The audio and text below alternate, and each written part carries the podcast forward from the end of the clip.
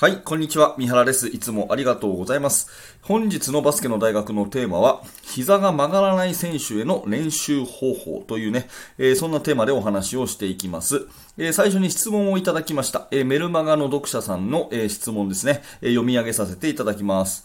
えこの間のお話で、脚力のお話があったのですが、私はとても納得して聞いていました。えありがとうございます。えここからが質問です。膝の曲がらない選手は技術の習得や動きに支障があるように思うのですが、そのような選手にはどのように対応されているのでしょうか？あの手この手でやってもなかなか成果が出ません。えー、教えていただきたいです。よろしくお願いします。ということでね、えー、ご質問ありがとうございます。えー、まあ、メルマガの方ですね、あのこのチャプターのリンクに貼っておきますので、えー、ぜひぜひお気軽にあの登録していただければなというふうに思います。また、 Voicy の方は、えコメントたくさんいただきますと、必ずコメント、え返しますので、えコメントもらえると嬉しいです。さてですね、練習方法の提示ということでお話をしたいんですが、まあ、膝を曲げた練習方法はですね、ピボットを踏むドリルだとか、それからドリブルドリルとか、サイドキックのドリルとかね、いろいろフットワークのドリルを、えー、紹介したいと思いますが、その前に、まず練習方法を生徒に提案するときの話をしたいと思います。えー、まあ、心に突き刺さる提案ということで、えー、私はですね、練習を選手にこう言って、この練習をやると、えどんな効果があるのかっていうことをですね、必ず言うことをすごく大事にしてるんですね。まあ、いわゆるビフォーアフターを想像させると。うん、心に突き刺さる提案っていうのは、結局ビフォーアフターをどれだけ鮮明にイメージさせられるかっていうことだと思うんですね。まあ、人は自分に興味関心のあることしか頭の中に話が入ってこないんで、ただ練習やれっていうんじゃなくてね、えこの練習方法が今の自分にとって、これは役立ちそうだなと。この練習やったら、えー、こんな自分に変われそうだなっていうふうにビフォーアフターを想像させるっていうことが、まあ、心に突き刺さる提案なのかなというふうに思うんですね。うん。で、えっ、ー、と、おそらくこの質問者さんは、あの手この手でいろいろやったということなので、この辺の話はされてるのかなと思うんですけど、まあ、改めてね、膝が曲がることのメリットっていうと、例えば、低い姿勢になるとね、力強くプレーができるよとかですね、それから一歩目が大きく踏み出せるよね、そしてその一歩目が早く踏み出せるよっていうようなことをやって、えー、その一歩がですね、バスケットでは、ね、えー、1対1で、えー、相手を抜いていく一歩になったりだとか、えー、ディフェンスではですね、相手を振り離させない、えー、一歩になったりだとか、全部の技術が膝を曲げるところからスタートするんだよと。で、この今からやる練習をやると、あなたは膝が曲がるようになって、えー、この一歩がね、相手よりも早く出るから、全部で上回れるよというようなことを言ってですね、まずビフォーアフターを想像させて、心に突き刺さる提案方法を言ってから、基礎練習をしなきゃいけないっていうふうに思うんですね。うん。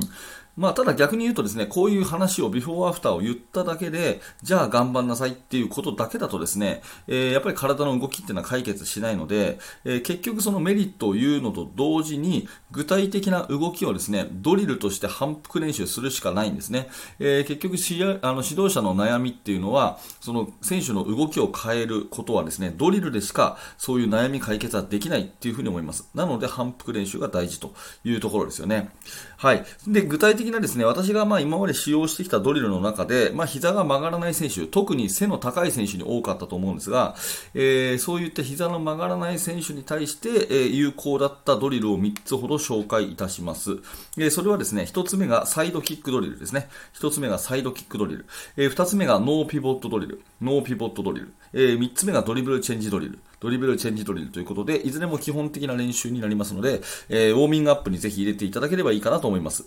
えー、一つ目のサイドキックドリルなんですが、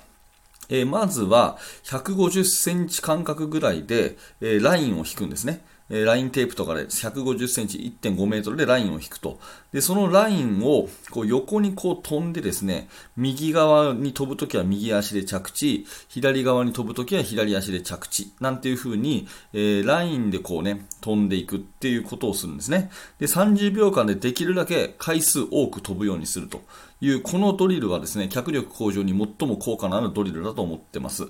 で、えっ、ー、と、右足で着地するときに膝を曲げて左手で床を触る。うん。右足の着地の時は左手で床を触る。で、左足で着地の時は右手で床を触るっていう風な、うん、なんていうのかな、スピードスケートみたいな選手、スケートの選手みたいな感じの、えー、フォームでですね、あの、サイドキックをすると膝が曲がります。なので、これは絶対ウォーミングアップでですね、やるといいと思います。まあ、30秒間、え、ちょっと休憩を挟んで2セットぐらいやるとですね、これ毎日やると非常にいいドリルかなというふうに思いますのでおすすめです。これが1個目のサイドキックドリルですね。はい。で、2つ目がノーピボットドリルというものなんですが、まあ、これは2人組で、えー、1人がボールを持つと。で、1人がボールを、えー、キープする。もう1人はディフェンスで、えー、ボールを取りに行くという2人の関係で まあこれは時間は10秒ぐらいでいいんですけど、えー、ボールをとにかく取らせない。ただ1個条件はピボットを踏んではいけないというふうにするんですね。じゃあピボットを踏まないでボールをキープするにはどうしたらいいかっていうと、えー、まず足の足をですね、肩幅以上に広げて曲げると。そして、右にボールを逃がしたければ、右の膝を深く曲げるしかないんですね。うん。右に膝を曲げると、右側にボールが傾く。左に膝を曲げると左にボールが傾くっていう感じで、えー、とにかく膝を曲げてボールを動かすといういい練習になります。そうすると、えー、重心を移動させる、うん、重心を移動させるっていうことに、えー、良いドリルなので、膝の曲げ伸ばしが習慣化されるんですね。えー、このノーピボットドリル、ぜひですね、え、ウォーミングアップで、え、たった10秒ずつぐらい、それを2セットぐらいでいいと思うので、え、膝を右に曲げて右にボールを移動させる。左に膝を曲げて左にボールを移動させるっていうようなウォーミングアップドリルとして、やってみてください。これ2つ目のノーピボットドリルですね。えー、で、3つ目がドリブルチェンジドリルということで、えー、まあ、これはその場でドリブルをね、えー、右左、右左こうチェンジする、えー、自分の体の前でチェンジしたり、えー、とあとは足の間を通してチェンジしたりする、えー、ただそれだけなんですが、先ほどのノーピボットドリルと同じように、膝の曲げ伸ばしでボールを移動させるっていうことをやります。右側にボールをつくときは右膝を曲げる。左側にボールが行ったら左を曲げるっていうことで、えー、体がこう揺れるような形で、えー、ドリブルをしていくと。で、なるべくボールは強くついて、えー、つきながらですね、小刻みに一歩ずつ一歩ずつこう進んでいって、えー、まあサイドラインからサイドラインの間ぐらいを移動すると。これ非常にウォーミングアップとしていいドリルになります。ドリブルを小刻みに右左右左右左ってリズムよくつきながら、膝の重心を移動させていって、ちょっとずつちょっとずつ前に行って、サイドライン沿いにこう、えー、サイドラインからサイドラインに進んでいくというようなね、フットワークドリルやってみたらいいかなというふうに思います。はい。ということで、えー、今日の放送はですね、膝が曲がらない選手への練習方法ということで、まあ、具体的にはサイドキックドリル、えー、ノーピボットドリル、そして、えー、ドリブルチェンジドリルということを紹介させていただきましたが、えまあ、あの、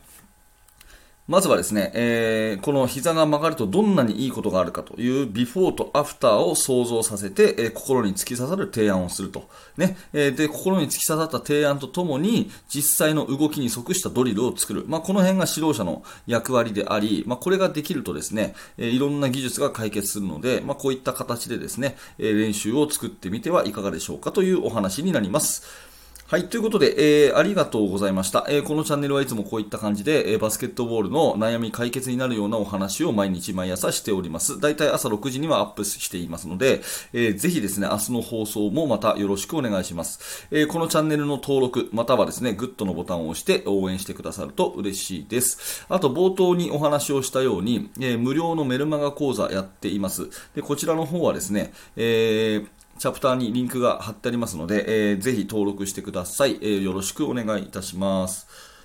はい。え、ー、と、YouTube でご覧の方はですね、YouTube メンバーシップやってます。メンバーシップの方は週にですね、えー、2回ぐらい、あの、私がね、ちょっと表の放送では出しづらい放送をしておりますので、えー、まあ、現在進行形で手掛けているね、最新のチームの、チーム作りの状況とか、えー、それから皆さんの質問に全員に、もっと丁寧に答えるとか、そういったこともやってますので、えー、ぜひよろしくお願いいたします。えー、YouTube メンバーシップの方もチェックしてみてください。そしてお手元はそのままでお願いいたします。